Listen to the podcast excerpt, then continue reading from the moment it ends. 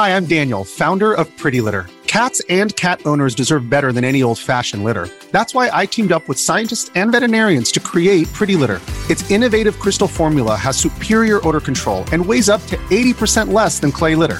Pretty Litter even monitors health by changing colors to help detect early signs of potential illness. It's the world's smartest kitty litter.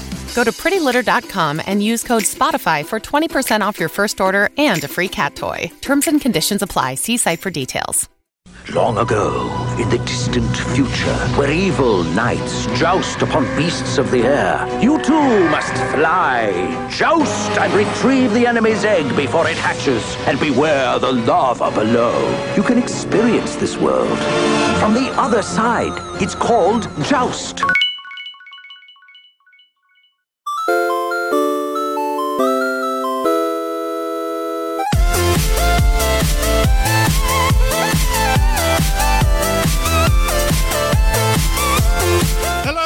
I'm Scott Johnson, your host, and I'm super in the mood for arcades and pizza right now.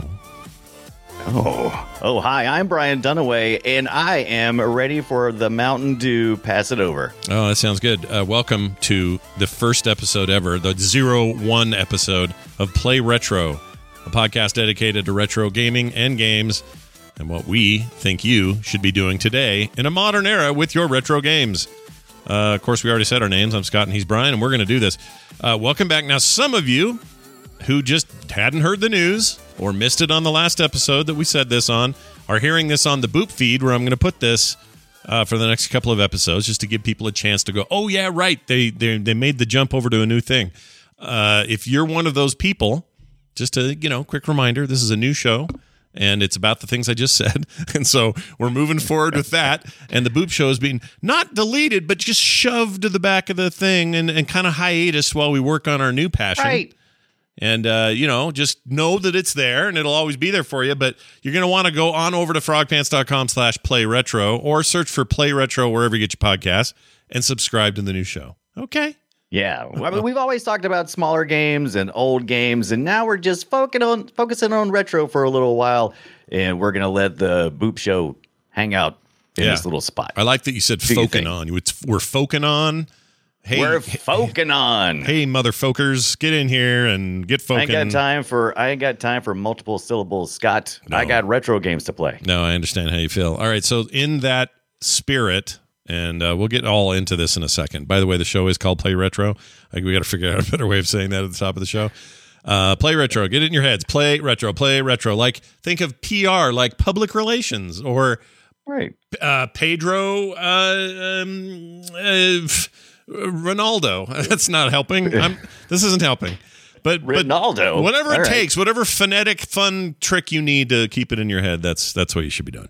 All right. So in the spirit of all things retro gaming, uh, I'm gonna well, I'm, I'm I'm just telling you guys what I'm about to embark on. So for years and years and years, I've had a piece of dusty old wooden hardware in my garage that I needed to have, give some attention. And what it is is an old. I wish I had pictures of it here and I'd show the chat. I'll do this next time where we do a show. But my dad had uh, an arcade business when I was growing up. Um, part of the reason why I'm so obsessed with old games and arcade games in general and that whole era. So we're talking like, you know, early 80s right up through mid 90s. It was my kind of my life growing up. And Right. uh, just loved In it. a lucky life it was. Yeah. I mean, all of us growing up are very envious of that life. Yeah, it was great. Except Yeah. all the people I grew up with uh, really only pretended to like me for my video games, so I never knew how popular I actually was. Well, uh, it, the, the, it continues. I'm only here because of the video games you have. Okay, good. This is good to know. At least I'm used to yeah. it. Um, but yeah, they would come over on a Saturday and go, "Hi, Mrs. Johnson, can Scott play?" And then I'd be, she'd like, "Hang on a second, Scotty, what are you doing?" oh, I'm just in here. Uh, yeah, he's in the arcade room thing. Go ahead and go in there. And then they would all flock in there, and I'd have like half the high or the junior high school in there playing, you know, Pac Man and uh, freaking uh, Battle Zone and Missile Command and everything you can think of back in the day. And I never We've really knew if anybody these- liked me. We've been, we've been doing well. First of all, Scott, I love you, Oh. and trust me, people like you for other things. Yeah. uh, like your height. Yeah, um, you sure. make great shade. Yeah. Hey, but I, I, you know, we've talked about this before, but only briefly. I've, I've, I've heard you talk about the arcade and your dad working with, uh, you know, the arc. So, what exactly was set up in your basement? Was it like, was that his test area so he could deliver the games later, or was what, what was what was some of it? on? So I'll, I'll give you the the basics of it. So the whole thing started out with um, he made a deal with. This is such a weird thing because nowadays I just don't know how this happens, but he made a deal with every Pizza Hut in Oh, the entire state. So from the tip north of of uh, of Utah, like Roy, Utah, all the way down to St. George, and everything in between, including including Salt Lake, we had every Pizza Hut in the state had a small cocktail size arcade machine in it that my dad Right, right. would every weekend drive out to each of these locations for a chunk of time, get all the quarters out of them. Uh, they usually meant, usually meant free pizza and stuff, so I would go because it was great. You get free pizza.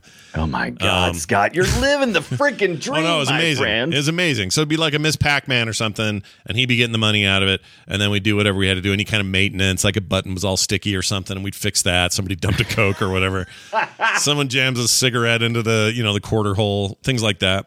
And um, Yeah. amazing stories happened. There was first of all great road tripping with my dad, um, but secondly, like one time he had kind of the bay door of a of an arcade machine open, and inside there's Right, like right. all the electronics, and part of that part of that is like the transformers and the power system. And those things, even today, if even if you're touching an old one, can still hold a charge and can just blow your freaking hair off. And so at one point, we were on a trip to uh, one of these Pizza Huts, and this is way before like Pepsi owned them or whoever owns Pizza Hut. Now I even forget who owns it all. right. So it this is seems like it's a Coke thing, but I could be wrong. I could be. They're still. They were still just kind of this. They were good. Pizza Hut was good then. Uh, whatever. They're Right. fine now. Eat what you want. But anyway, so we're in there, and he's too, he's Love how you tooling around. he's tooling around inside the back of this cabinet, and Right. he touches with a screwdriver the transformer accidentally, Oh my God. and it shocks him so bad that all I see, and I'm like, I don't know, I'm eight or nine. I don't know what I was. I see my dad fly across the room from where the arcade machine was across Right. what would be like a bunch of space for people to walk through and in and outdoors and stuff, and then just slam us back into the counter Oh my God. so that our pizza jostled and half of it uh, like stretch stretch cheesed off the edge and hit the floor. and oh no. uh, he got shocked pretty bad. Anyway, so that was a great experience. You know, I got to see that. That was fun. And, did you get uh, to drive him home, or where did, did no, he drive home? He was Did you call fine. He shook it off. He was fine. I was only eight. I couldn't. I couldn't drive. So Well, see. so here's the deal. Uh, part of this was it was going really well, and he started to get arcade deals in malls. So they Oh, would have an arcade space open up in a mall and be like, I'm, you know, I'm going to go after that. And so a couple of local malls had had his machines in it. And again, it's just like everything you can think of from that era, from Donkey Kong to Pac Man to uh, all over the place. Just the This, eight- this eight- was early or mid '80s, right Early- before early the, uh, 80s, before right? the video game crash. Yeah, right before the video game crash is when Right. all this was going down. And uh, I guess I'd have been a little older then. I was probably 11 or 12. Uh, it's all that's coming fine. back to me. I mean, now. eight, eight at this age, eight and twelve seem the same. yeah, it doesn't feel much different to me. Either way, I was a prepubescent turd. That was the deal.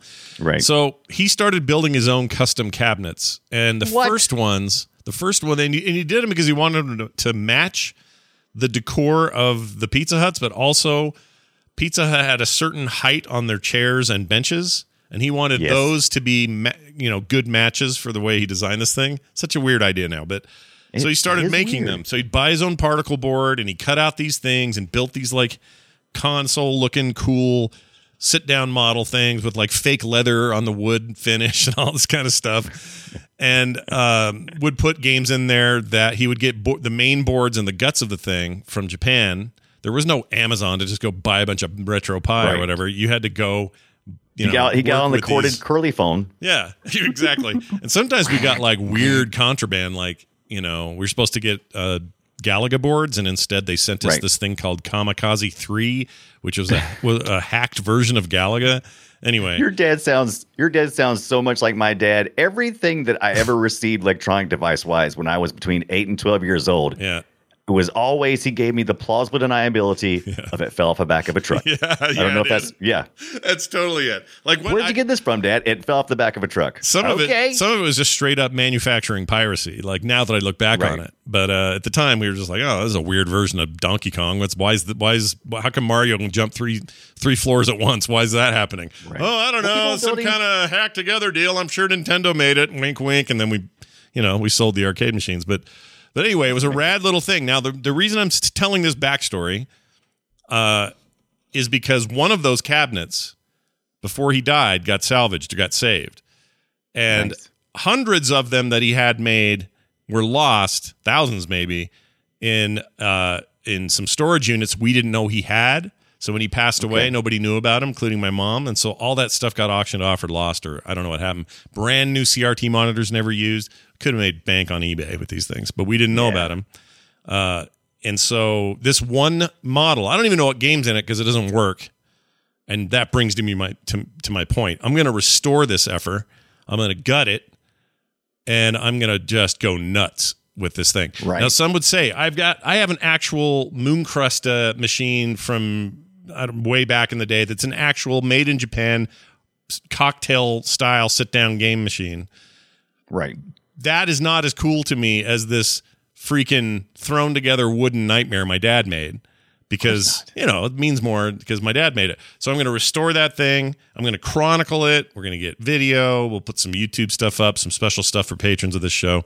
And i'm going to build the ultimate sit down version of some kind of retro arcade you know thing I'm excited about this. I love that our five year goal yeah is for Scott to restore this arcade cabinet because it means something. It's, it's, I'm so excited about that. I didn't know to the depth of what that cabinet was. I, you told me plenty of times, "Hey, I got mm-hmm. this cabinet. I haven't finished in my basement." I was like, "Okay, whatever." You know, mm-hmm. he, he probably ordered off something and he's, he's had it forever and yeah, he's just putting it off. But okay, But my mom, something. like my, my mom, sorry, my wife has been My mom. she's been complaining about this thing for years. She's like, it's still in the garage. Nothing's happening to it. We should sell it. Let's donate it. Let's do something. no. I'm like, no way. I am taking this thing. I'm gutting. The, I'm gutting the hell oh out my of it. oh my god you just you just spoke to our audience when you when you made that comment of the pressure Mm-hmm. of everybody who's probably listening is probably into retro games it probably has this love for something old that they haven't used in years but had this Yep. dream of bringing it to life Yeah. and then the loved ones who have to go why Yeah, why is this freaking here? here? Exactly. But I'd ask her the same thing about her mom's sewing machine that nobody uses and doesn't work. Same thing. Right. Except mine, mine could have thousands of MAME emulated rad arcade games on it. and hers could never. I'm not gonna. You're not gonna Her- modify that. what? Hers could what So sew us some clothes Yeah. i mean oh, I got. Hey, I got a. I got a sock. What needs darning? Somebody want to take care of that? on. I don't know what darning But is. that's amazing. That's that's good. Though. I mean, sock- still, we we love we all love what we love, and we all have a little bit of retro in us. I no- think so, too. No matter who we are. Right. So we're going to celebrate that on the show. I know you've been screwing around a bunch with VR, and some Oh, of you are going to hear much. that and go, "Well, the last the last thing on the planet that is retro is VR." But I don't know. Brian's figuring out a way to turn VR into a retro uh, freaking metaverse. Why don't you tell me what you're It doing? It really is. I I've learned. So, okay, so the last month, I, I picked up an Oculus Quest two. yeah. And so I, I started getting into some emulation. I was already doing that as it was, but I said, "Hey, was there any VR emulation?" And, uh, and sure enough, there is. Called Emu VR. That's E M U V R. And I was like, "Okay, cool." Now, don't worry, you don't have to be a VR head to play this. There This is is, a by the way, short for short for emulation or uh, the Right. emu bird. for it's short for the bird. Okay. No, it's short for emulation Got it. in VR. Yep. And uh, it's, it's, it's, it's been amazing. You can play it on the desktop. It's a Unity engine, or you can play it in VR mode. It runs fantastic. As a matter of fact, they have solved so many problems of uh, what I had trouble with playing with what's called NetPlay, which allows you to play two player or multiple player games uh, in these old emulators. And uh, it actually bridges a lot of gaps that uh, the other pieces are missing because Emu VR is built on RetroArch, and you may be familiar with that if you've done any emulation uh, that manages your uh, game cores and your BIOSes and, and also your ROMs. Uh, and Emu VR is just really is just put it all together. And what's special about it is you do get to design somewhat, or at least customize your own old room, kind of like 80s, 90s kind of era, 70s, 80s, 90s Sure. era. Big CTR Uh, or you- CRT TVs and junk like that. right? Yes, they have CRTs. Uh, they have CRT assets you can uh, put into that room. Uh, TVs from the 70s, 80s, and 90s. And when you put them in that room, you can then attach it to a console that supported, like maybe you know the arcade, MAME type arcades, uh, NES, SNES, any any console that you usually emulate. Otherwise, is probably going to be in here. You turn the games on. You're looking at this old CRT monitor and the game is playing there and you can play multiplayer it's just such an immersive experience because i'll be honest with you playing some of these old school emulations on my you know my large widescreen you know fancy monitor it kind of lacks something you know there's a reason why people go out and they're doing this retro stuff and they pick up crts Yeah. because they want that experience and that's expensive and really it's really expensive to be a retro gamer by the way if you're if you're not doing it through emulation it gets Oh yeah, really if you're trying to if you're trying to recreate everything or have, you know, here's my original Yeah. SNES with perfectly working cartridges and that stuff slowly over time. We are talking before the show about restoring audio tapes like it's way worse with games. It's expensive as hell. Oh, it gets so expensive. Plus, So you got to find them, right? to- you got to find the rare ones. It's like, oh, I'm going to spend gotta find the rare four hundred dollars on eBay for a game, and it's a nightmare a little bit. and then you have like this, this, you know, because it's also an investment because they're so expensive, and you feel like you have to keep it in certain condition, and you have to, and you, it's just, it's really a lot. It's Mm-hmm. you're no longer enjoying the games themselves. You're enjoying the collection, and I don't like doing that. I don't want, I don't want to enjoy the collection. I want to enjoy the games. I want to relive the memories, right? Yeah, yeah. And so that's what that's what this Emu VR is allowing me to do. And the developers are they're really heavily involved in their end game for this, if you will, is to allow you to import your own 3D assets. Right now you have like a Coca-Cola can, some candy bars in there. They got all kinds of old school retro stuff that you probably remember from your childhood. You can kind of mess around with in there. The carts, uh, they they'll you can put the you can put the artwork on it. So I mean, it's very immersive. It's really And cool. I, didn't. It really is, and like I said, you don't have to have VR. I'll I'll reiterate, you don't have to have VR to use Emu VR. There's a uh, there's a desktop mode you can do, and it's just it's Yeah, you like can just said, sort of first person shooter, move around the place and plug stuff in, and you Right. know, all that.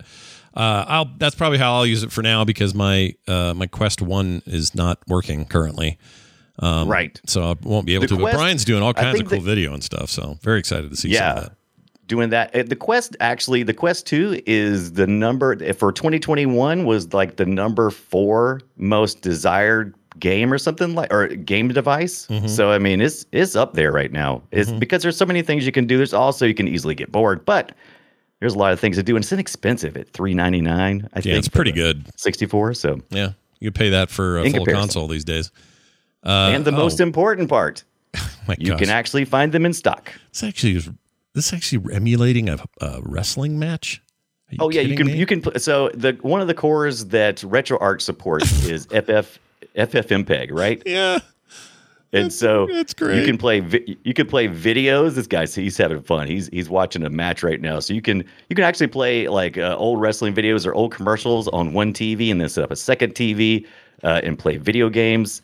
It's this really immersive experience. It's one of the most true feeling uh, experiences to play in retro for me. That's awesome. I, I, I, it's, it's enough to make me want to dust off, uh, you know, three hundred dollars and spend buy another Quest. Maybe this year. I don't know. I keep, I keep thinking because my Quest One died, and I'm like, well, if I get a Quest Two, you just know the next week they're going to announce Quest Mm-hmm. Three, and then I'm going to be pissed. They, they're okay. So their plans are. They don't want to get too far off because this is still retro stuff. But the the Quest Three that they're looking at, they they originally wanted to do a 2022 release, but let's face it, with the supply chain the way it is, it's a real good chance it's Yeah. going to push into 2023. so Shortage if you're going if you're going to deny yourself something for a year over that cost, if that's not value to you, then yeah, you might want to wait. But to me, it was it's, it was a no brainer. Like, Worth yeah, every penny because you're a smart guy. Worth guy. every penny. Yep. Well done. Yeah. All right. Well, as promised, uh, the show deals. We, we our goal here is to put a big fat target on one big retro experience each week with a bunch of other stuff Yes. around it. And this week we have chosen my favorite game of all time. So much so that it's my favorite uh, arcade game of all time, my favorite retro game of all time. That the theme noise we're going to use for when this main segment starts each week uses sounds from the aforementioned game that I'm now going to tell you about. So, ladies and gentlemen, sit on your butts and get ready. We're here to talk about Joust.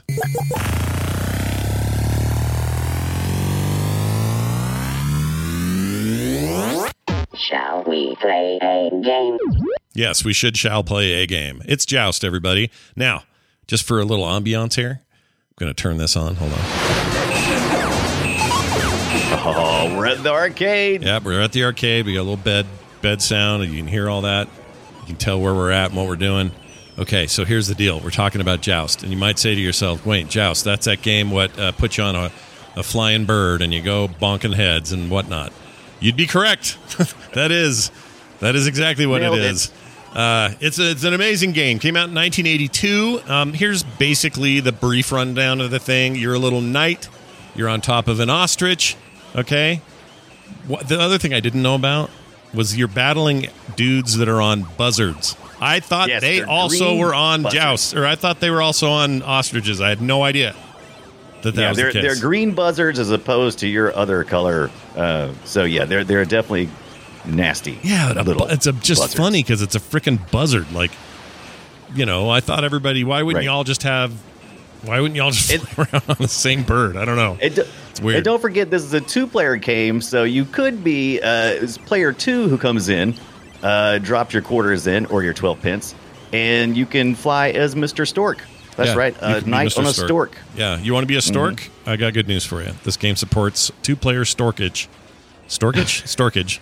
Storkage. Um, all right, so this game immediately grabbed me when I was a kid, and I think the reason it did was because of the completely like non, um, s- not trying to be like everybody elseness of it. Yes. And by that I mean like everything was a scrolling space shooter at the time.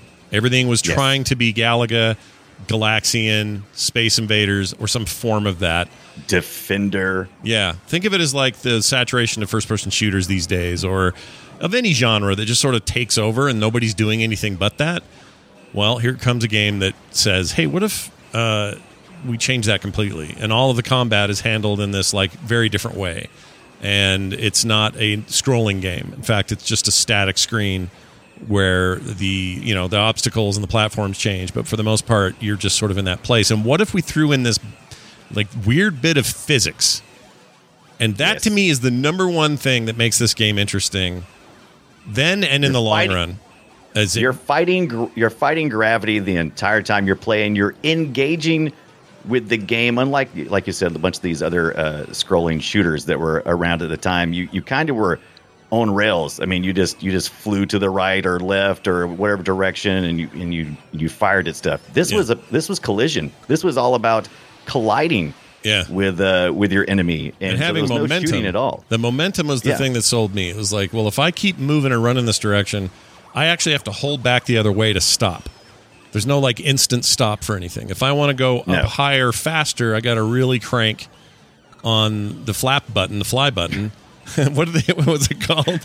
it wasn't called the flap It was, button. it was called the flap. It was the flap button. You're absolutely right. It was called the flap button. Uh, There was big words on the. Uh, if you if you looked at the joystick, there was only there was a, a two directional joystick, left, right, and a button, and uh, there was two players, so you had two joysticks, two buttons, and it said flap, and you would, and you would hit that it? flap, and that's how you would uh you would fly, and you would you would have to do it in a rhythm uh, Yeah. that would that would, you. yeah, you would dance. And the to. goal, the goal was a was an up and down and a side to side sort of thing. But again, it was all based on this sort of you know momentum and gravity and fighting gravity and gravity and doing it at the right time because the enemy buzzard was coming at you at a certain speed, and if you didn't flap high enough, he was going to clip you and you're going to die. Or if you got up high enough, you're going to clip him. And that's the weird bit. The battle or the combat in this thing is all about you clipping Height. their head, being just a little higher than they are. Right. And you clip him with your bird feet, basically. You, you gotta take you gotta take the high ground, Anakin, above the lava pit. Yeah, watch that's out right, The lava um, goblin monster. Yeah, watch out, Anakin. With the hand. Yeah.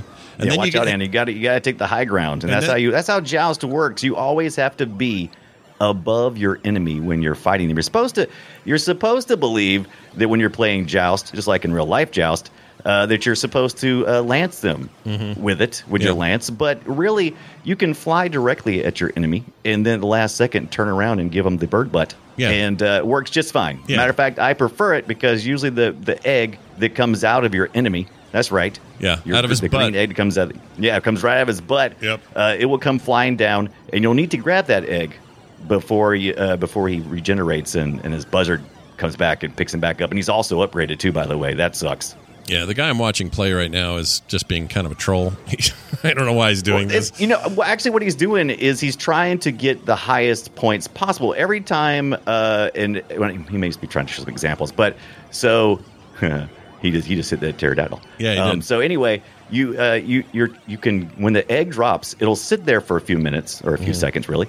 And it will uh, then the knight will rehatch from it, but he'll be the next level up knight. So there's three levels of knights in this that you're you're facing off, and so once he once you do that three times and they're upgraded and you you can smash them at a higher higher level. So Yeah, yeah, yeah. And exactly. Was Same. it- is, is there some yeah there's some there's some you know it's some weird when you kill them. They all just they all poop out their egg, and then you go grab their eggs, and the or, their eggs Right. give you points, and you're trying to maximize how many of those you get.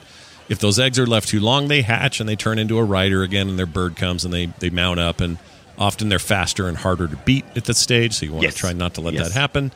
Um, the platforms that act as both landing spaces, obstacles, And obstacles. and yeah, Right. and and portals that bring in new enemies, including yourself. You you portal in on the bottom one or whichever one is available. Uh, Right. Those are constantly changing, disappearing, go, coming back, that sort of thing. Other than that, fairly simple presentation. Now, what really grabbed me as a kid was the the world. It's hard to say it's world building, but I really mean this. like, what a weird idea! Like some kind of Yeah. future fantasy, riding on a giant bird, jousting with other birds over giant lava pits. Like Yes. it just made my imagination go places, and that isn't so easy for games. You know, It's not, and and plus one of the things they did. Uh, this was this is a sixteen. You know, it's only sixteen colors in this game, but they chose mostly bright colors, except for some of the platforms and stuff. So it's really eye catching, and the animation is eye catching. One of the uh, one of the uh, uh, the designers in this game actually was uh, previously a Disney animator. So they use the book of uh, animal animation uh, to kind of kind of play some of those, you know, how, how to make the birds fly. So it was very eye grabbing compared to a lot of other things at the arcade, and it also had some of the best sound. They used they used uh, as many bits and bytes that was limited to give you something that was interesting to listen to. So. Yeah, John John Newcomer was it was the game developer. such a great name, really, dude. New newcomer. No Yeah. matter what project you're on, you're always the newcomer. I love it. newcomer. Yeah. and he he was new, and they hired him at Williams specifically because he was, uh, you know, he had been prototyping things before this, and so he he knew a lot about basically user interface. Yeah. he was really good at knowing how to engage with gamers. The rest of his team, probably people I haven't heard of, but uh, Bill Fazuzza Zen Neuter. There you go. Didn't butcher his name at all. Nope. Uh, Bill Bill was the Bill was the uh, the coder from from what I've. Uh, The uh, coder always has the weird last name. It's always the way. I don't know why that I is. think it was the Pfutzenreuter. Bill Pfutzenreuter. Pfutzenreuter. Then you got Janice Woldenberg Miller. You got uh, Mm-hmm. Nee Hendricks, Paul, Pa- uh, sorry, Python Anghelo, which is yeah, pretty cool. Python Ang- Anghelo uh, passed away uh, probably about ten years ago Yeah. now, but he's the one who did. If you if you visually recognize it, he probably designed it. He designed the uh, the cabinet as well as a lot of the artwork in the game. So he was the animator. Yeah, the style and look of it comes down to that dude. Uh, then there was Yeah. this Tim Murphy guy and uh, John Cultularic. Cultularic? Yes, Yeah. call to Yeah, it's pretty weird. Uh, but it's a very, very, very cool thing. Now, here's some really interesting little known facts about the game. Uh, this is interesting. Two ideas in the treasure chest War of the Worlds. so tell me about this because yeah, yeah. War of the Worlds Okay. had some kind of inspiration here, and I don't understand how.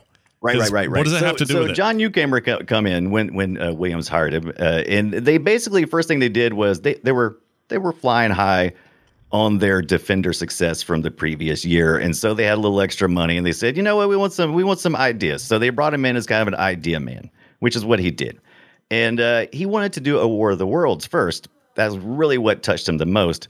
However, not with that hardware. So he also had another idea for Joust. He was big into fantasy stuff. He loved he loved uh, Flash Gordon. You know that Oh, Flash yeah. Gordon. Bring Yeah. me my Mingo phone. Bring right? Mingo You phone. seen yeah. that guy? Yeah, yeah. Yeah, yeah. And so he found a way uh, to build it, this joust game, this flying game that he wanted to to build on the Defender hardware. Yeah, they used the so Defender. It was already out there. Basically, an engine. Right. Although I guess the terminology for engines isn't how we we don't think of it as the same as we do now. Like today, it's a big software suite with custom code and blah blah blah. When we say yeah, so and so uses the Unreal Engine or somebody uses the whatever Mm-hmm, engine from some game, that's what they mean. In this case, when they say use the we use the. Defender engine, they used a freaking board full of chips. Like that's Yeah, the engine. Yeah, it's crazy. You, you replace you replace a couple of chips. Uh, you would replace the controls. Uh, so instead of uh, was Defender two? I was was it two two position in Defender? Was it eight position? I can't remember. Uh, Anyway, f- may have only been four. You know, up it down, may have. right, it- yeah, mm, I think it was four because you had to move. I think it was four. Can't correct. remember. I'm And watching. I'm watching it right now. right? Yeah, there's no diagonal on this thing. You're up, down, right. There's left, no right. diagonal. Yeah. So Uh, it's interesting though because you can kind of see it. I mean, you look at Yeah. Defender and you go, "Oh, okay." So, you know, even though this is a, the appearance of a non-static screen, it appears to be scrolling. I could see how they would start here and and move from there. Well, he just Hmm. Right. shot one This of the guys he's picking up. What the hell? That's no good. Now, once again, I gotta, I gotta, I gotta suggest. You know, this is, this is just all we've. I've read, I've read, you know, interviews with John Newcomer, and I've seen, you know, documentaries a little bit on Joust, and uh, and I really feel like uh, Bill. Uh, Flutzen, what we say, Futzen, is the coder. I think I think he was probably like the guy that gets things done. So you know, John Newcomer was like, "We got to do this," and then and then Bill was like, "Well, uh, we have this defender stuff that I'm familiar with, and I think we can make it work." Now Mm-hmm. that's just me speculating, but I feel like that's probably how You got to a lot of have that happened. guy. Plus, you're going to cut Yeah. corners. You don't want to start new with a whole platform. Not not back then because this is really expensive No. stuff. And you know, it wasn't just simply well, let me fire up my computer and write everything in some .NET code or whatever. It was all assembly language, and it was all you know hard coded to chips, and it's a Yeah. different animal than it is today. Like in a lot of ways, uh, you know, these guys are forerunners, obviously, of of what game development would become one day, but.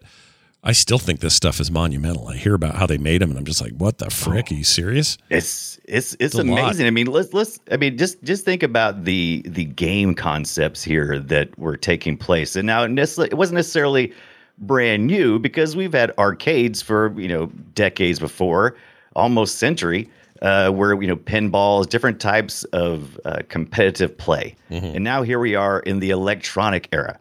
And so we're bringing that along, and we're talking about somebody, uh, John, who's who believes Mr. Newcomer believes that there's going to be um, this that this is the future of entertainment, right? Yeah. He's thinking this is going this is where it's going, and he's he's excited and also disappointed to find out that there are limitations to his vision. So Mm-hmm. Yeah. he's uh he it's it's it's just it's always bittersweet to be right there on the uh on the edge of cutting edge technology. Doesn't seem like it now. It's like oh that was nothing, but then it was something. That's the guy, by the Yeah. way. I'm holding putting a picture up right now. Dude signing that uh, Joust book is the is Yes. is John Newcomer, and that's a guy who won some contest for uh, speed run or something. I don't know what he did, but that's what that Yes. is. Uh, people imagine, home- okay, so Yeah.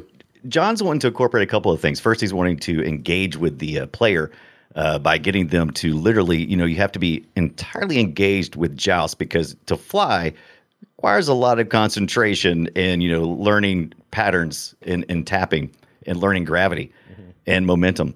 And uh, that's that's a pretty big thing to do. And then he introduces a, a two player uh, concept to this, and it's it's an open pl- uh, two player. So there's there's no true, you know, is is it PvP versus PVE? No, you don't really play co-op hard or you know or anything. is it's you choose. It's dick and sometimes mode. you don't choose. It's dick mode. Here's what happens. It's you sit down with a friend of yours. Okay, I have a machine in the other room. It's one of those one up arcade one, uh, versions of Joust. It's in there. you, so you got the Rampage one. Is that the right one? That's the one, and I'll play that sometimes Yeah. with friends or family, whatever. Uh, you get in there. There's it is not a cooperative experience. It should be, but it isn't. like you should be going to get. Oh, let's get all the buzzards together because we're working together on this.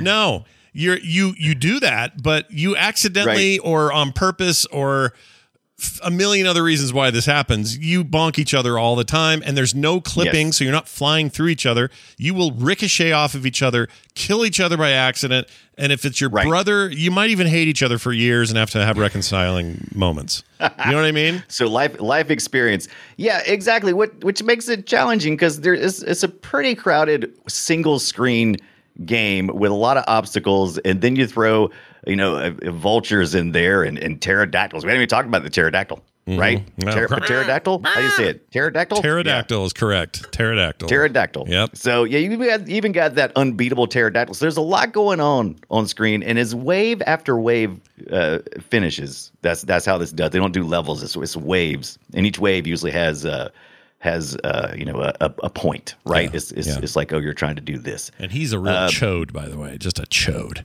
Hate. Oh yeah, the pterodactyl unbeatable. Yes. Oh, this this guy is actually making fun of the fact that it is quote unquote unbeatable that pterodactyl. And the reason why is, is, is it was that in the original game. Here's some trivia for you. In the original game, it was unbeatable, but the but this is according to lore. According to lore, the day before it was shipped, somebody modified a little bit of code, just a few pixels of code, and made it possible uh, to kill them because you know the collisions are you know are outlined certain areas. They're also they're so also if you can different than the other one- birds. So when you kill a buzzard, Right. it's not the same as when you kill a pterodactyl. You need to be head on with that pterodactyl. With Yes. the bird, you need to be just above them. The pterodactyl has this weird momentum where when it comes on screen, and it doesn't happen for the first I forget what level it kicks in, but at some point it kicks in Right. and it hasn't for the first five levels or whatever. When that thing comes in, you hear it go "Rah, rah," or whatever, and then it flies across the room, the room, the board, and then can kind of stop and then fly again. Like there's this weird acceleration to it. And if you don't know the patterns or you don't get it straight in your head how that thing moves, you're dead. You're just dead. Right. This is a good time to talk about something that I don't like about any game. I like to I like to always be an amateur at a game. I think games are the most enjoyable in my experience at the amateur level where you're still discovering things in wholesale, you know? When you get when you when you start learning patterns like I did with Pac-Man and patterns and even in Joust, it at some point it's just like, eh, it's kind of lost its magic. I like the mystery of knowing, oh, well, if I fly over here and near this platform and kind of hover in this area, what happens? Okay. No, it's But what I used to to always. certain It's what I used to always say about Diablo uh, one and two. I used to think, Right. I really truly believed that those games had unending uh, weapons and gear. That there was no end to it, and there was some magic computer thing happening where that stuff was being generated like constantly, and they had new names every time, and it was never ever going to run out of art assets. This helmet looks different than the last one because that game just got endless possibilities. And I had that Right. such a strong belief in my head that when I finally figured out, oh no, that's not true at all. Look at this stuff. I'm kind of hitting the limit, or, or or it's just random rolls when I get the same stuff twice. It's doing some number changes, but it's the same gear, just with a slightly different plus here and minus there, and that's fine. And the illusion was really powerful, but it was so strong that I really thought. I mean, I was sucked into it to the point that I just Yeah, thought, now yeah. this is the future. No end to this. But like any game, name a game where you can't eventually be good enough Hit, to hit to- the wall, right? You hit the wall, when right? It, when when things turn from uh, from witchcraft or it, when it when it turns from magic to science, I'm like, mm. When it mm-hmm. turns from magic to science or math, I'm like, oh, but that's that's what some people love. Some people like speedrunners. I mean, they're mm-hmm. like, oh, I want to see how perfect I can be at this game, and in order to do that, I need to do patterns, and that's fantastic. If that's you, love you. No, it's great. I, I- I, like I'm- the magic. I do I like too. the magic. It makes me feel like a kid. Yeah, I there's know? some games where I'll play them until I see the the underbits. You know, like Yes. I I'm now exposed to what's uh, uh, making this work, and then the magic. It doesn't necessarily end for sure, but it does diminish, Right. and it bums me out. And and so there's a side effect to that. So at the arcade, this was kind of typical of the arcade because now that I've been playing these games on emulators, I have unlimited quarters. I have unlimited 12 pence, right? I can I can play as long as I want. And so the magic kind of disappears after a while. Whereas when I was restricted, you know, it's like, okay, I only can spend as many quarters as I could find in the bottom of mom's pocketbook, right? So it, there was there was it was exciting every time I went in. Yeah, for sure. And, uh, So it, it's it's both a it's both a pleasure and a disappointment. How, how do you like? Uh, now I know I played probably a lot more joust than you did as a kid, but I played Uh, hardly any at all. Yeah. See, I, we're gonna have we're gonna have this a lot on the show where one of us really got sucked into a certain kind of game and the other just plain old Right. didn't. But uh, one of the things I hated the most is when the lava's exposed because it isn't at first. A couple first couple levels that lava is underneath rock. Once that Yes. gets exposed, now you have the you know the fall into it hazard. You have the pterodactyl flying around hazard, and if you float, fly too close to the fire, a hand Lava- like lava this, hands. like Satan's hand comes up and grabs you and won't I let think go. he's And you got the gotta, lava troll. I don't know what he is. He's a dick though. Yeah. He's a dick. He's a, he's a lava dick, is what he is. He's a lava Yeah. dick. and it is it is hilarious because they say I, I'm not good enough at it. I, I know there's probably some Joust people out here who are huge Joust fans who are excellent, probably can make it to wave 36 or something. I'm like wave 10 if I'm lucky. Yeah. Uh, so I'm sure they're fantastic at it, but I, I can never escape the stupid lava hands. I know you're supposed to repeatedly hit the button, but it just doesn't seem to ever. I don't know. Maybe it's my emulation. It's not fast enough or something. I don't know. Yeah. But I can never escape. But the stupid buzzard knights do every time. They're just like, they're like out. Well, the worst thing about them when the buzzards get to be, you know, you get to like I don't know, wave wave fifty or something. Right. It's this is all you hear, and it doesn't Yeah. stop until gets there's a million of them. Oh my gosh, it's intense, super intense. Yeah, I, I, I've, I've, I've read that a part of the design uh, challenge was the more uh, buzzards and characters they had on screen. Of course, they had limited amounts of memory. Sure. Um, it, they would get slower. But I've seen several waves where I'm like, oh my gosh, they're they're just they're just flying. No, just at so some at some point there you do kind of hit an upper limit where they're I don't know what what what's slowing it down. Maybe it's memory or programming or something. They are just a little bit slow. But what they make up for or what they lose in speed, they make up for in just sheer numbers. numbers. Yeah. And they're just everywhere. And they're going up higher than you go, faster than you Right. do.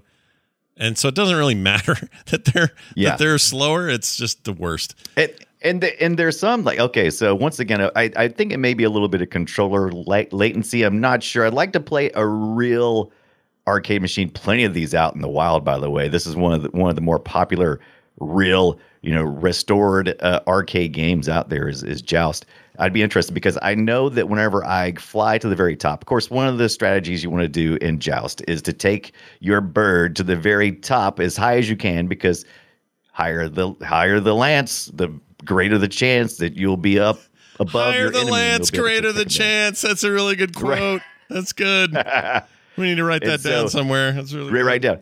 And so uh, when you get to the top, I've seen the enemy. They those stupid buzzard knights. They can they can like just ride the top, ride the top. I get up there and I hit it once, boom, and I knock down like about you know three or four leagues, and I have to boom, I have to come back, come back up. So Yeah, the world is uh, the world is limited. Well, the the side you do like Pac Man, uh, or a better example is probably asteroids, where you fly off the left side, you're going to come flying off the right side. You you know, it's Right. just continuous. Whereas up though is a ceiling; it's a hard freaking lock, and you can't go anywhere but down once Hmm. you hit it. Uh, and you got to remember that, or else you're screwed. There's no like floating up into nothing or coming up from the bottom. The bottom is lava. And as we know, when the floor is lava, you're yeah, the floor is screwed. lava. You're screwed. And Yeah. even worse, the floor is lava, and when you jump over to another couch, Yeah. it reaches up and tries to grab you. Yeah, you don't want that. Satan's hand comes up and grabs you right where you don't want to be grabbed. So this is uh some other interesting stuff about it. It was programmed in assembly language. We talked about that before, but here Yeah. this was actually unique at the time. A pack of three AA batteries provided a battery backup thing for the game settings and high scores. So whatever the settings were, now usually that was dip switches, so it didn't really matter. Um, I messed around with enough of those boards to see enough dip switches to know, but but uh, but, switch. but game saves were usually a problem. if you ever saw that episode, the Frogger episode of Seinfeld, they had to Right. keep it powered to move it, or else You would lose the high you'd score. lose the high scores, and that sucked if you, were, especially if you were in the top three. So this thing had a battery backup that saved high scores even when the thing got unplugged or the power went out, and that was massive for if you were competitive about this stuff at all. That was like a big deal. Right. And I kind of So, was yeah, for a were- while. I was kind of like, I'm going to the arcade to try to beat my score kind of mindset. Yes. Uh, so John Newcomer was a he just great at that stuff. Just a great. I, I maybe he didn't come up with that idea, but I feel like there was just a a a collection. It was just that perfect storm of talented people believing in a new technology Yep. and wanting to truly give the gamers an experience. And I, I didn't realize that. I, I didn't play Joust back at the arcade. I, it wasn't even in our arcade that often, I think. I don't know if it was broken a lot or something. We only had one arcade. So if, if it was, if Joust wasn't running, you just didn't play Joust. No. You played something else. Yeah, it was just off. And uh, yeah, and then of course it had passed as time had passed by you know eighty six. Joust two was out and And the- garbage. the Can we just talk for a second about the sequel? it's a bad sequel. it's not good. It's bad. It's, it's it is it is whole. You are correct. It is whole. It is bad, but it's it's like we see with so many things. It was at the end of an era, and it had a lot of great ideas in parts, but you know everything was shutting down already, and everything was you know kind of going crap. And so I, I think it just fell at the finish they line. were trying. really some great they were parts about it. trying so hard. Yeah, the art was cool. It was definitely an upgrade in a lot of ways, and they were trying really hard to say, "Let's get off the single map, you know, Right. scenario here. Let's let's actually have more than that." And and I, and I applaud that. Of course, that's what you'd have to do next with a game like this. Um, it just played bad. It just didn't feel as good. Yeah, it it didn't it it it really aspired to really take it to the next level. It really should it, it should have pared back down a little bit. Like I said, I think there was just so much pressure going on then. It was a vertical screen instead of a wide screen. Uh, the developer act, kind of expressed a, a dis, dislike for that. Yeah. Um, and but it did have some really cool things. Like you could choose what waves to start on, so you wouldn't have to start at wave one. You could come in, drop your quarters, and drop down to like wave sixty. Yeah, You know. yeah. And and work your way from there, so you didn't always have to see the same waves. It was Yeah, really good ideas, they- and also you could cool you could uh, you could right Go you ahead. could you could tran you could uh you could morph from uh from your from your bird to a pegasus. That was very that was super hot fantasy stuff right? Yeah. during the early 80s you want to be pegasus. That's right Yeah, everybody wants to be. Pegasus. Why not? That's a cool Right. horse. Horse. yeah and it was it was really it was really cool i played it for a little bit and it was cool in the fact that you know when your your bird your ostrich you can fly up and it's, he's fighting gravity a good bit but then when you turn into the um into the pegasus you you you fall really fast Oh yeah. and uh, so there was a little bit of there was a you could switch between the two, and it was it was kind of an effective fight that you could you could perform. So Yeah. I don't know. There was there was a lot of good ideas, but like you said, it it was just at It was an end of the ambitious. day- It was an ambitious change. I. I feel like it's like trying to do the. I don't know. It's like a Matrix sequel. The original Matrix is a bona fide modern classic. This Matrix Right. sequels just never could reach those heights, and may and after seeing the fourth one, I think they never will. Um, right. And that's a bummer because you know you'd love to see this sort of stuff followed up on, but I think the first one is so simple and just about Yes. as perfect as you can get for the time that it came out. Um, the only real thing I would like to see them do in a modern way with Joust, outside of this cool VR stuff you're doing and everything else, um, is I would like to see the, the Pac Man Championship Edition treatment uh, that you've seen for not just Pac Man, but a couple other games have it. It's like, uh, I think Galaga has a version of this, but basically it's like, well, what if we take the concept of like Pac Man, but make it just insane? Like, let's just go nuts Right. with it and make a really fun take on it. Those one and two are both amazing games, especially one. One is insane. I would love to see somebody just take a crack at the joust formula and go, I go would- crazy with it. It'd be really cool. I would listen. I would just love somebody to dive deep into the world building of what is Joust because there's so many interesting questions that go unanswered. I know there's been some like I think there's been some little small Atari comics and stuff that kind of you know illustrates that you know this, this is your night and this is the battle that's going on. But I really want to know why the pterodactyl gets so angry if you don't uh, kill the other knights quick enough. And you know, and what's up with the lava troll? What's he so upset about? Who is who is who is the guiding hand? What are we fighting for? These Yeah. little dirt platforms? Yeah. I want to I want to dive deep into Joust, and I would love for somebody to do that because it's such a crazy idea of a knight riding an ostrich or a stork and fight it against guys on buzzards. It's a it's an insane idea. It reminds me a lot of uh, Ralph Bakshi's uh, Wizard. Oh, yeah. Remember Wizards? great. Yeah, Yeah, I love his It reminds me of reminds me of that kind of idea and art style. It was, it was late. This was kind of late for fantasy. We had a little. We had a really big. We had kind of. We had a big push for fantasy in the late seventies, but we we were still seeing that uh, transpire in the early eighties. We weren't as much into it necessarily, but it was it was still it was still really some important work. Yeah, I agree. There, I, for the life of me, I was sure that there was a Joust cartoon spinoff, but I couldn't find it. I looked and looked and It looked. feels like there should be. Now, Yeah. I found all kinds of amazing low quality, and you talked about this at the, at the top of the show for our patrons. Uh, but you were talking about converting your tapes. There was some amazing VHS recordings of Joust commercials. There's one that is just monumental in scale, where you're this this kid, this this this player is uh, is is getting engaged with uh, uh, the Atari Joust, and it is just it is insane because he goes from fighting uh, you know ostrich knights in his house. These are real live action things.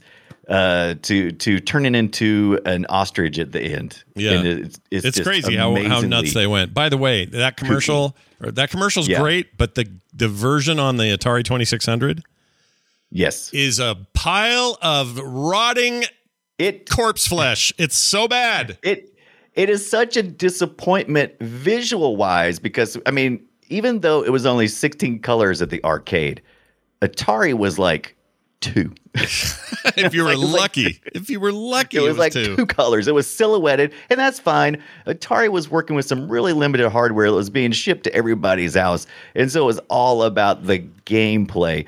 Et, um, and it was it was the reason why we had Atari. You can thank Atari for a stupid game crash. Um, but yeah. Yeah. it was it was it was interesting. Yeah. I I find there's at least some.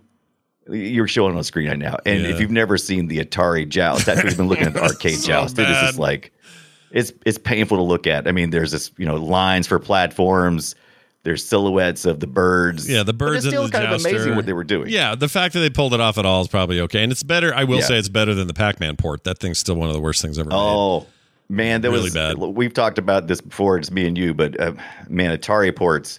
I was still excited back in the day, but if you went to the arcade a lot and you got an Atari, it was very exciting to have one at home. But Mm-hmm. it was always that little disappointment, like, what the crap is this? Yeah, this that- is not Pac Man. Yeah, it's kind of a it's it's is- an unfortunate side effect of you know this is as good as we can do at home, and y- and and also it really took off, which meant it was popular, and that meant the big names had to get transferred, and then they would put you know box art that was a million miles beyond anything the game represented, like it wasn't even close.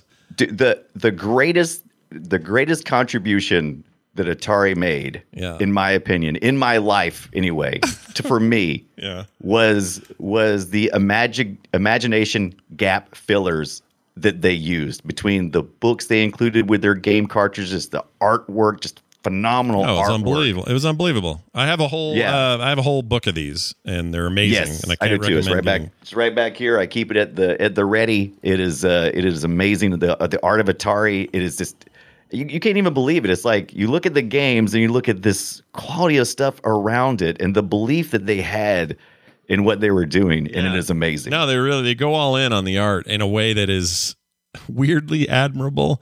Also, Yeah. I- they also had took so many liberties. Like, yeah, he's on an ostrich, and yeah, he- for some reason, got some '80s like visor thing on his on his face. it's Flash. But these Ah. these eggs are round for some reason, and even in the even in the arcade version, they weren't round. They're definitely Yeah. not round in the Atari version. They're more elongated. and why do they turn into eggs when you kill them? Oh, it's so weird. It's like because you I scared the, you scared a, an egg out of a female ostrich and it pooped it out. I don't know. Yeah, and and then they rehatch, and you're like, wow. Now there is one thing I liked about Joust 2. Okay, we won't we won't talk much more about Joust 2, but there's one there's one thing I really did love. I love the fact.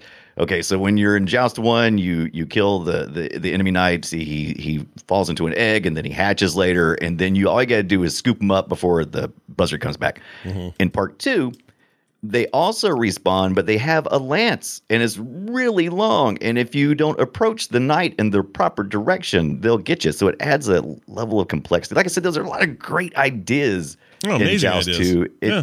it just it just couldn't do it. I'll I'll, It was I'll a bad give- time. Here's a little hint for you. I've got a game for guess our game later that that takes that that tries some new things and also fails miserably. There's your hint. Okay. Right. Uh, real quick, I want to mention some games that are available that are kind of joust adjacent. Some of these are just straight up ripoffs. Some have been, uh, or it is claimed that they just stole the engine, uh, took the board and, and retrofit it to make it be the game they wanted it to be. And one of those games is called 1983's Jetpack with a C. Oh, I don't know this. It's a weird game. I played this somewhere. Don't remember where. No, that's this might you might have played it at an arcade. Now, if you've been to the art, been to any type of arcade in the last ten years or so, uh, they found a way to make mobile games Yeah. like yeah. arcade games. Yeah. it's, it's really weird. It is weird. But, uh, and this game was yeah. just like a very odd. You could shoot in it, so I had a little defender also, which is also an obvious, Yeah. an obvious. Uh, they stole the, Steal. that board. Yeah. Um, but that was that was often criticized for that. There's another game that is definitely uh right up the joust DNA, and it came from it came from Nintendo, and it's called Balloon Fight. And I will admit, I really liked Balloon Oh, yeah. Fight because it was as close as I could get to the feeling of joust but not look like garbage like it was actually a good Yeah. looking game for its time it it was a really good looking yeah game. but but a balloon fight was straight up joust ripoff like there's no I played. about it. That's, that's the thing. I didn't really play much Joust, like I said, but I did play a lot of this, and so to me, that it was like Joust is the ripoff. Yeah. but uh, yeah, I, I get I that totally get it. and. I and that's it's funny because you'd think that like Nintendo is so hardcore about anyone taking their IP and doing anything with it. They fully Right. ripped this off, man. oh totally man, off. yeah. And they They reskinned they it. need the know. look. Nintendo Nintendo is is brilliant in in Are the they? things they do. They kidding. really are. Yeah, they They're are. really They're- brilliant. Now they don't. They they've luckily they've never taken any.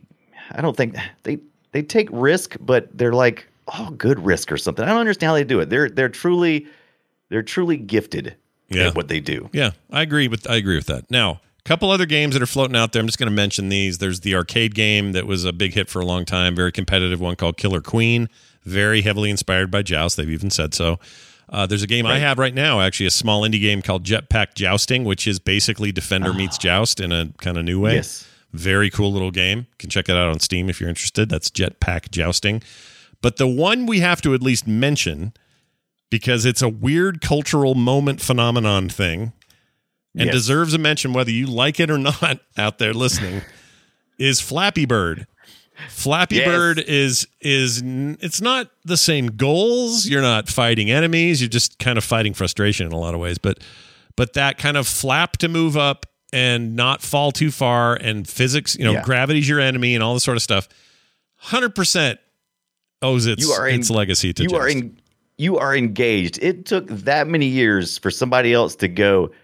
This is the thing to engage people because it requires a level of engagement yeah. that that you just don't feel in other games. Mechan- mechanic is- is mechanical fine to grab. engagement is a good way of putting it. Like you've got to be mechanically engaged and focused, or you're screwed. And the way that that game did it was with these rip-off Mario pipes and this bird with that kind of the joust movement. If you touch the pipes, you were dead, and it often happened very quickly. It became a huge hit. That guy was a Yeah. millionaire overnight Yes, uh, for this dollar and then just game. quit. Yeah, and then he just said, He "You said, know what? I'm out. Trash. I'm out." He doesn't want to do it anymore. I mean, I he don't made, like the system. I think he made one other game. Uh, I think and he it did. not really make any kind of splash. But and this is off storage. You can't even buy this anywhere. It's all emulated everywhere now. But but All uh, you can buy, I think, is I think what like you can like buy people's accounts, old accounts or something, so that you can have Oh, access. how it There's some- works? There's some kind of weird That's way you can you can get it. It's that- weird. That's actually really funny. Now, one of the things prior to this show's airing, people said, "Look, we love the idea of more retro talk. That's awesome." But can you please tell us how we can get a lot of this stuff today? We live in a modern world where I can't go to the store and buy the Atari 2600 version of, of Joust. And you're right, you can't, not easily anyway. So there's also uh, but there's a number of ways, and we'll we'll list some of these. MAME, of course, is a simple one. Figure out a way to emulate the old thing. Uh, you mentioned here Final Burn Neo. You want to tell people what that is? Right. So uh, MAME is great, but Final Burn Neo is better, especially when you're working with RetroArch. Is the core that you can use that allows you to do uh, most effectively do net play, where you can play with a, another player. You can also do that through Steam, by the way. Um, if you do RetroArch, you both have to be, and using NetPlay, you both have to have the same uh, CRC signed uh, uh, ROM, Uh-huh. which can be sticky. Yeah. Uh, but if you use Steam, you can use uh, what is the? It's not the couch co-play, but it's the it's the it's the Uh, play, not play anywhere. What do they call it? Uh, Um, remote play. I think you're right. I think it's remote like play. That's it. Yeah. Yeah, remote play. Um, only one person has to have has to have the ROM then, and then they can just start it, and you can you can join in. So Yeah. that's probably the easiest way. But once again, you just down Re- RetroArch. Yeah. The, the way RetroArch and Emu VR get away with what they're doing is because they're just architectures uh, for you who hopefully has the legit uh, BIOS and ROMs, and you put them in. They don't provide any Right. of that stuff. Right. So you have to have that stuff. You bring it, and then you play it on these on these platforms. And RetroArch is amazing for that. But I'll tell you, Emu VR. Yeah. Uh, me and uh, me and Bjorn uh, in the community, who's Yeah. a great, uh, is worked so hard with me to capture some uh, two player footage Yeah. in this joust game. Um, we we we fought and fought stuff, in emo emu VR was actually way easier to play multiplayer. It it bridged the gap between all the trash that we had to do by going directly to RetroArch, and I didn't expect that. I Mm. didn't expect it to make things easier, but it did. I'm ex- I'm installing that right after the show. I want to try it. Yeah, I think it totally seems should. rad. It's, it's it's it's super rad. Now you can also once in a while find these in old Williams collections, especially PC collections, which you can find on disc Mm-hmm. someplace. You used to be able to go in like a Walmart or a Best Buy and just find racks of these, and it would be a collection of here's Sinistar that is also packed in with Joust and Joust Two, and here's this other game, and all these like you know classic Williams games. Um, the, that's a source that you can still find here and there. Uh, and they also you release new actually- versions of that. So, you know, you Yeah. might, you might be able to I get was actually a- looking to I was looking today, and I think you can actually purchase. Uh, w- w- I can't remember which which one it was, but it was a Nintendo console, maybe the N64. I can't remember which one it was, but it had the. Uh, it was like on Amazon for like fifteen bucks or something for the Williams collection. Not like they're not selling it currently, Hmm. but you can certainly find those those carts out there. I actually have it loaded up on my Sega Genesis Mini. Uh, the Williams collection. That's how I've been playing. Some of them are kind of Joust. expensive. Like uh, the let's see, Oh, the you can get way Williams. Oh, they have the pinball collections. Those are different. But anyway, you can find them for a lot of different consoles. PlayStation Three had a whole collection. Um, I think Xbox did too, which means that should be backwards compatible with your newer Xboxes. Uh, PC versions, of course, you should be able to play over generations. But you know, if you're looking to do it that way, those are those are those are options. That one up arcade cabinet I mentioned, the Rampage cabinet, right? uh, that comes with Joust, Rampage, uh, Gauntlet, and one other game. I can't remember the fourth game. There's four games. Is it Defender? no, maybe it is. I think that'd be a no. You think that'd be a no brainer, Maybe it is I mean- Defender. I mean, they're all Right. emulated, so it's you know they're right? whatever. But Now, our, anyway, that one's our all right. community's yelling at us in the chat room. By the way, Tonda, who is an amazing retro streamer, huge into retro. I I'm always picking Tonda's brains for uh for stuff. He says Fightcade is a great way to to do versus arcade games with people. Also, Parsec works really well, and I've heard both of those, and I haven't tried them, so I can't speak from uh from experience. But I can tell you this: Tonda knows. What if you like being by yourself all the time and don't want to play with anyone else? There's nothing wrong with that. Actually, what I did was in my RetroArch, what you can do is you can assign your controller to two ports at the same time, and I played two player joust by myself. Oh my lord! Why would you ever put yourself through that? That seems like a nightmare. Because it was, I I was desperate. I uh, needed footage. So, someone also, sorry, Blue Goose Five put a link in for something called the Joust MMO. What is this? oh, this? really? Hold on, we got to see what this is. I'm gonna put this up on screen. Oh, gonna- wow. I don't know what this is. This looks awesome. this looks like it might be something we need to know about. All right, so I'm gonna click this. Oh, it's audio. Oh my lord! What the frick? Uh, help! We're all gonna die. Hold on. I can't get it to. There we go. Okay. What do I oh, do? look, I'm I, I'm pickled donut. By, by automatically, I'm pickled donut. I guess I get my own name. Oh my god. Oh my gosh. I may have just found the greatest thing ever in the world because of the chat. Yeah. I'm going to play this, This all is- the time. sorry, sorry, podcast listeners. Uh, we will, we will, we will link to that in the show notes. You can check that out later yourself. But this is freaking amazing. Unbelievable. side-scrolling craziness. No, Don't there's, do it. there's Oh an my God. adherence. There's an adherence to accuracy here. These characters look like the characters. They really um, do. They're the the, the, Oh the- all of the levels and everything, and basically you're just a giant version of the of the level. It looks like it's kind of unending, and your goal is Yeah. to kill each other and play like an MMO and have a high score. I, how, I can't believe this exists. Wait, who did that? Blue Goose Five. Blue Goose Five. Thank you for send, that. send us an email. I want to send you a, a prize. I don't know what yet. I want to send you something cool for sending that to us. You get a, you get a prize for being amazing. Yeah, By the way, we do this. If you are a podcast list, podcast listener, we do this uh, three thirty Mountain Time, five thirty Eastern Time um, on the Frog Twitch.tv Frog Pants. Yeah, We, uh, frog, slash live. frog pants. Just come in, come and be with us live, and, and sometimes you see weird stuff like this go down. But if you want, uh, seriously, dude, send me an email, playretroshow at gmail.com. Okay? I'm serious. That is awesome, and you deserve something. All right. Uh, uh, moving on. What I was going to tell you was oh, the next thing is, of course, we mentioned the one up cabinet. Archive.org uh, is a they have a big initiative underway for game preservation, and it comes across all sorts of platforms. They want to keep DOS stuff and all computer stuff and console stuff as much as they can uh, within the legal limits. They're trying to just do historic preservation. In some cases, like Nintendo gets irritated and makes them take things down. Oh yeah, Nintendo's very litigious. They're litigious that way, but everybody else seems to be pretty cool with this idea. And Joust is available for play up there. I tried it on a uh, what what browser did I use, and it didn't work. It, it pretty much any Chromium browser, which is just about all of them now, you can do it. If you just head over to archive.org, I think it's details forward slash arcade. Anyway, Yeah. it's there. They have It a whole I'll, I'll leave it. I'll leave a link in the notes for that too. But it, there's all kinds of ROMs on there, and I, I'm not really even sure. I tried to look a little bit into uh, the who has the copyright for Joust right now. You know, it was an Atari for a while, right? Uh, they so- they own rights for it for a Did they- while. I don't know who owns it now, Yeah. and I guarantee this thing we just this MMO thing is not uh, endorsed by anybody. But um, Right. we can tell people at home, I guess it's joust.life. I should have mentioned that joust.life, and uh, I'm gonna play the shit out of that. I'm not I kidding. love it. either. Archive archive.org is a great place though. I, I love that place. Oh, it is. I- Yeah, I- there I there are like all the time. three or four websites on the internet that I think the internet would be worse for not having, and archive.org is one yeah. of those for sure. It's funny because I've been I've been trying not to I've been trying not to avoid Wikipedia, but I've been trying to avoid Wikipedia. I know it's a great resource and it has changed all of our lives, but I'm also kind of like we really need to, you know, kind of spread this out a little bit. I don't know. Wikipedia. I mean, I agree with you, but I think they've done. The, I I, Well, they've find, done I think they're invaluable. everything.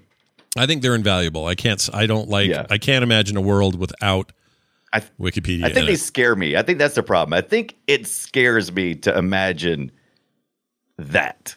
Yeah. We don't want to get we don't want to get too far off of of course here, but yeah, Yeah. It, it scares me. They don't freak Yeah, me out Yeah, that's my bad. yeah. Yeah. Oh, this is oh, this is your setup here that we're showing. Yeah, Look this is my setup. So I'm, I'm going to start doing this is uh this is what I've been doing. I've been setting up the arcade art where I can get it. There's there's several there's many uh, arcade museums, retro museums that that have that have you know faithfully uh, reproduced and scanned in these these arcade art. And so I've been I've been kind of playing around with that. Now, when you played two player with Bombats, how uh, how'd you fare? Did you win? Did you lose? What happened there? Uh, well, there no one really wins at joust um, unless you're having fun, and so that's what we did. No, we didn't compete with each other. We actually tried to play um, cooperatively. Yeah. You know, Yeah, but then you kill each other by accident because this game is effed that way. Usually, what would happen is I would go up top, and we would we would try to keep most of the buzzards in the middle area, Yeah. and then I would hit things up top. The eggs drop down. He'd grab them, and that was kind of how we were going. yeah, you were hands on buzzards. Yeah. I get it. Uh, well, very nice. That is Hands on Joust. buzzards. Joust is an amazing game. Get your hands on it, no matter how you get your hands on it. And uh, we uh, will probably talk about more games down the line that are inspired by Joust because there are plenty. Lots of uh, lots of ideas. There was a game called Messiah in the 2000s that uh, you were the little flying cherub baby thing. And it used, Yeah, it was I very jousty. It was like third person, but as jousty as hell. And, Yeah. and they have gone on record saying, yeah, Joust was a huge inspiration there. So anyway, one of Hmm. the greatest games ever made. You guys should check it out and see what you think. You you've blown me away because, like I said, I've always known about Joust and played a little bit, I never got deep into it. And over the last month since we started talking about this, I have just played Joust like crazy, and I am a huge Joust convert. Thank you. yeah, Scott. look at you. You're soaking in it now. Yeah, I'm soaking in it. Uh, I'm let's, soaking in ostrich beaks. yeah, let's, ew. Let's, let's, uh, let's guess one another's games. Destroy it. all right. By the way, that's from uh, for anyone wondering where the sound came from. I'll play it again. Destroy it. That's from uh, that's from the old X Men arcade machine, the four player X Men. Oh, really? The four player arc. Oh, see, that's the one I want for the one up. I want the one with with the X Men It's four a player. game. I played the hell out of that game back in the day. So much play. But the Simpsons one's out or coming, right? That's a thing. Yeah, yeah. Then someone's out. It's at, it's at Best Buy. I saw it the other day and almost picked it up, but instead I said I'm going to say I'm going to keep my money. And we talked about this in the chat before the show. But I I ordered the Atari Fight Stick uh, with the the the ball that that you can play Centipede and Marble Madness and those kind of games with it. So Oh. We're going to be talking about that. We're going to review that a little bit this next this. Do you know how many So quarters expect- I put in Marble Madness, dude? I put more quarters in. I All of them. I freaking put all those people's kids through college in high school when Yes. I played Marble Madness. I love that game. That game's coming up.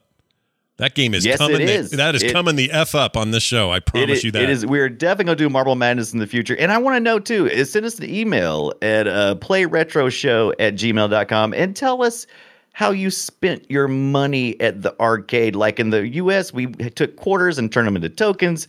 I know in England they did twelve pence. Mm-hmm. Uh, what kind of you know where you, where are you from? We we we do this worldwide. So Yeah, yeah, I'd like to what know kind more. of experience do you have? I'd love to know more Oh. about the other parts of the world. I also like to talk about how you know we were paying fifty cents for freaking Dragon's Lair. What were you guys paying? How'd that go? Yeah, oh. you know, I was I was thinking about this earlier too, not to get detracted from what we were doing, but I was thinking, oh man, when I was when I was growing up and I was a kid, and I, I remember going, oh, what a racket! Now they expect me to buy tokens. They're just doing that so they can squeeze my pockets because they'll know I'll get a token and then I won't get the chance to play it, and I'll be walking around with tokens and I'll have free money. It's the only And place you can spend it. That that was the idea. Yeah. Yep. Yeah, but then later on, I was like, like today, I was thinking about. it. I was like, oh, those stupid jerks. And I was like, I was like, wait a minute, Brian, wait a minute. Think about it. If you owned an arcade and uh, you had to make a nightly deposit of the money you earned, Yeah. yep. it's like, would you prefer cash that mm-hmm. turned into tokens that you could keep reusing because you'd have unlimited amounts, Right. or would you like the hassle of freaking carrying, you know, a hundred pounds worth of quarters to the bank every day? That's You just know, one of them. like, So I can I can okay. speak to, I can speak to this because my dad was you know in that business, and you're right. That is that is reason probably number two of four reasons Right. why tokens took over. Number one was actually one that is a lot more logistical than you think. A little bit like your prediction, but number one was because everybody walking in there with their weird Canadian quarters, trying to jam those Yes. in, people using dirty, disgusting freaking money they found on the floor. Like you would wreck the the coin intakes. They would start to get really mussed up and dirty and gross and, and cleaning those, managing those, total nightmare, total pain in the butt. Uh, tokens made it so you controlled it was basically a recycled um, stock of coins that you managed. So Yeah, you, you would wash right. them, you would you would run them through a rinser thing sometimes. You would do this stuff to manage that. So when people came in there, they were just using your tokens, and it had this third benefit. So we'll we'll leapfrog over yours, which is also correct. You don't want to take a big giant bag of quarters to the bank.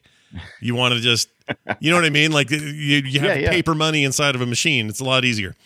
So Oh, we'll leapfrog over yours. And the third reason was uh, if people put um, a dollar in and got four tokens and they only spent Yes. three and had to leave, the only way they'd Yes. ever use that token again is to come back to your arcade and spend it again. Yes. And so you had So- this like lock in kind of currency. It's like a lot of video games do Right. this today in, in more virtual ways, but it, it locked you in. And then, fourth reason, uh, some of them, and I don't like this part, some arcades got greedy toward the end there.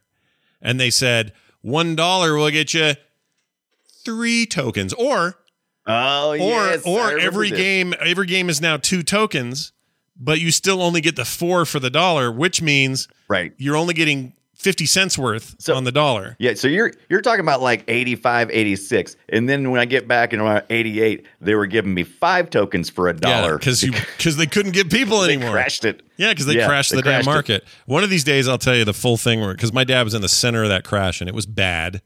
Like it rocked us pretty hard. We lost the business, Oh. Yeah. house. We had a motorhome and a boat gone. All- like Oh, wow. we lost a lot. We were on food stamps for a hot minute. It was bad. Oh my gosh. Yeah, the arcade Right. business really tanked, and it was right after my dad invested a ton of money in Oh. building his own cabinets, importing games. Had a deal, had a contract signed with Data East Uh, they made Bad Dudes, and I don't know they were famous Yeah, yeah, for a yeah. bunch of other stuff. And uh, right when that crash happened, just decimated us. So, well, there- there'll be always there'll be some anecdotes here and there on the show about that because you can't avoid them. Right. Hey, back to guess our game. Oh, guess our game. We uh, yeah, guess our we're game. gonna What- guess our game. I'm gonna play. So this is a carryover from the Boop Show. It was always retro themed anyway. It felt like so. It just feels like a natural fit. And uh, I'm gonna start this time. Your hint, Brian, is the stuff I told you earlier, and the year 1985. All right. The year was 1985. Arcade is the other. Long Oops, that's the wrong one. That's this is the right file. Here we go. Enjoy.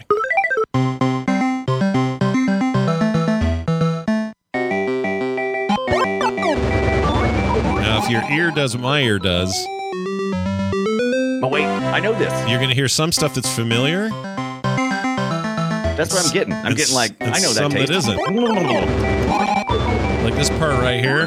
Right. On. Right here. Nope. Right here.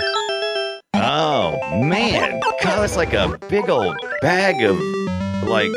It's a mix, right? Like a bunch of stuff you know. You just don't know if you know it. So, any guesses on this? Wow, I don't know. There's just so many things. It feels like everything from that year they just piled into one big old game. Chat room has gotten close, but they have not got it yet. Interesting. And remember what I said earlier in the show about Joust and its horrible follow. Oh, okay. really? Really? I can imagine this is. Oh, is it? Here, I'll turn it up again for you. Right. Any guesses? I have no idea. I have like a million ideas in my mind. Around that time is like what um, Burger Time and and and those kind of games. It Yeah. feels jaunty and and and jolly and. That's, um, it's hundred percent that hmm. era. You're right. You're right to to peg it I, I can't I can't nail it though. I don't I don't know what that is. Is is is perplexing me. Well, hear me give you the answer. The answer is Dig Dug 2, one of the worst Dig arcade Dug sequels ever. 2. It's so bad, you guys. So bad. I can see it now. I can see it and hear it in my head. It's, Well- it's lining up. Congratulations. Dig Dug Let's see. Am I gonna? I want to play what? Good job. How do you? What would I give you when you get it? If you get something right, you got it wrong, but uh, oh, I could do that. Yeah, you know what? Next week we'll get some Pac-Man death noises in here. That's Yeah, we'll there you go. All right, Brian, I'm going to play yours. This is a uh, no idea what this is. Or what's the year? What are we doing? Uh, the the year Scott is 1993. We're moving uh, to the console. Oh, the console 93. Here we go. All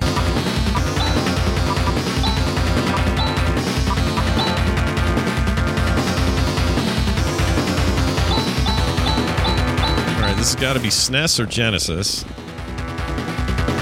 Probably Right, Genesis. right. I'm getting a Genesis vibe out of it. Oh, you you get your your your, your ears are correct. So that old that old sound chip, man, that had such a weird edge to it. They're all their sound in that console is so weird. Um, Yeah, they should get a little more familiar if you played this. If you played lots of. it.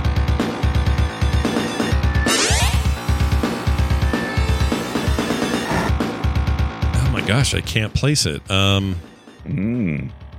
well, definitely Genesis. Oh, what's this?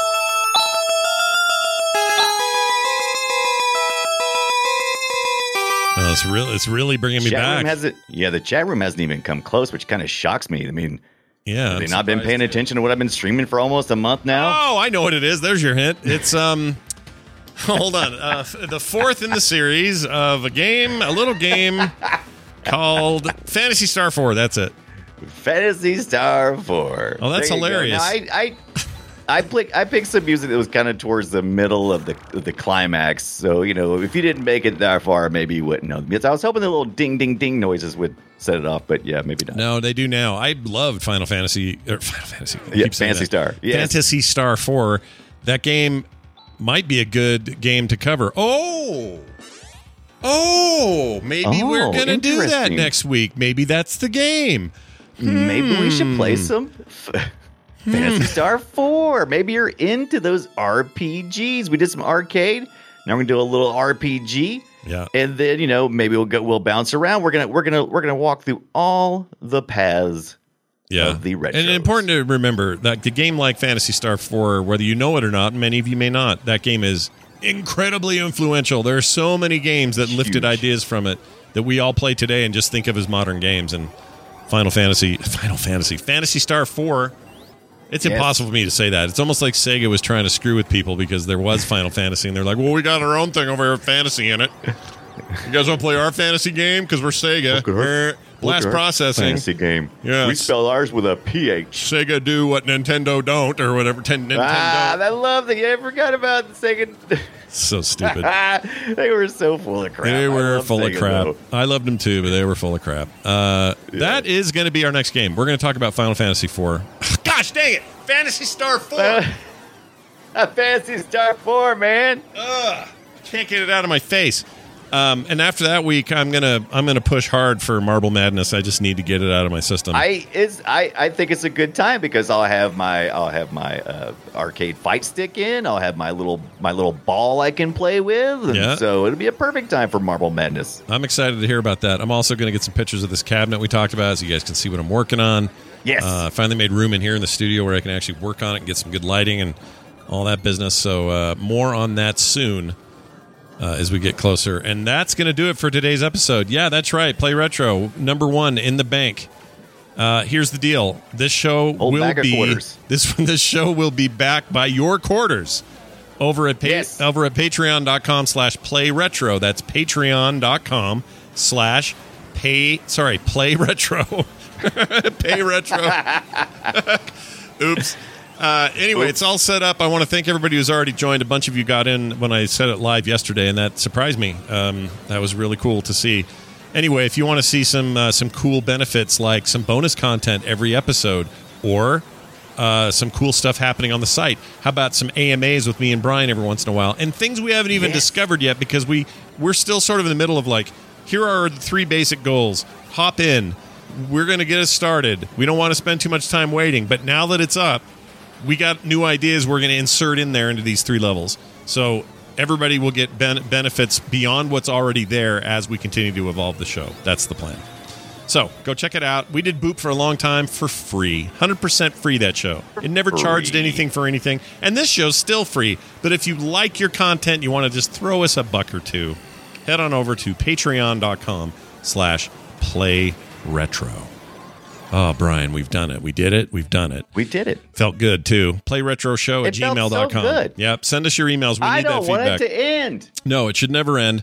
Play retro show at gmail.com. Play retro show at gmail.com. Play retro show at gmail.com. Send us your recommendations. If there's a game you want us to review, we'll we'll probably. I mean, if it's if it's influential, most definitely. Yeah, we're If putting it on not, a list. We're putting them all maybe on a it's list. just fun. Yeah, we'll make a Yeah. list and we'll, we'll we'll check it twice and we'll decide who's been naughty or nice. So watch for that coming up soon. If you want to follow us on Twitter, we do have a Twitter account. This will let you know when we go live or have extra stuff to say. Play Retro Show on Twitter and uh, frogpants.com slash play retro if you want to get over there and, uh, And- check out all our stuff. It's all there. And we're doing the videos through YouTube through the Frog Pants channel, right? Uh, yes. So, oh, that's right. Uh, so we all we archive whatever we do here for the live show. That'll all be on Mm-hmm. at youtube.com slash Scott Johnson, which is you'll just see the play retro. Uh, uh, what you call it? Uh, the playlist there. If you go to our website Mm-hmm. frogpants.com slash play retro, there's a direct link to those uh, to where those will be. So if you want to see the video that you missed, you can absolutely do that. And there's a ton of extra video stuff going on on the show. Um, I know most of us will end up being podcast listeners. That's totally fine. But we do a lot visually here. And if you're interested in that, you can find that as well. Brian, is there anything else you want to say before we shut her down for the day, week? The day week? I don't know. There's just so many great things. Be sure to follow me on Twitch as well. Twitch.tv forward slash Brian Dunaway. I play these retro games throughout the week. And uh, there'll be some stuff that'll be offline for uh, just patron supporters, but most of it is going to be just me trying to figure it out. It's painful. Yeah, painful is sometimes good. So go check it out. He's mm-hmm. over there and as that. Of course, frogpants.tv for whenever you want to watch this show live or any other show on the network. That will do it for us. Thank you all for listening. We'll be back next time with more Play Retro. And until now, or till then, go play a retro game. Bye now.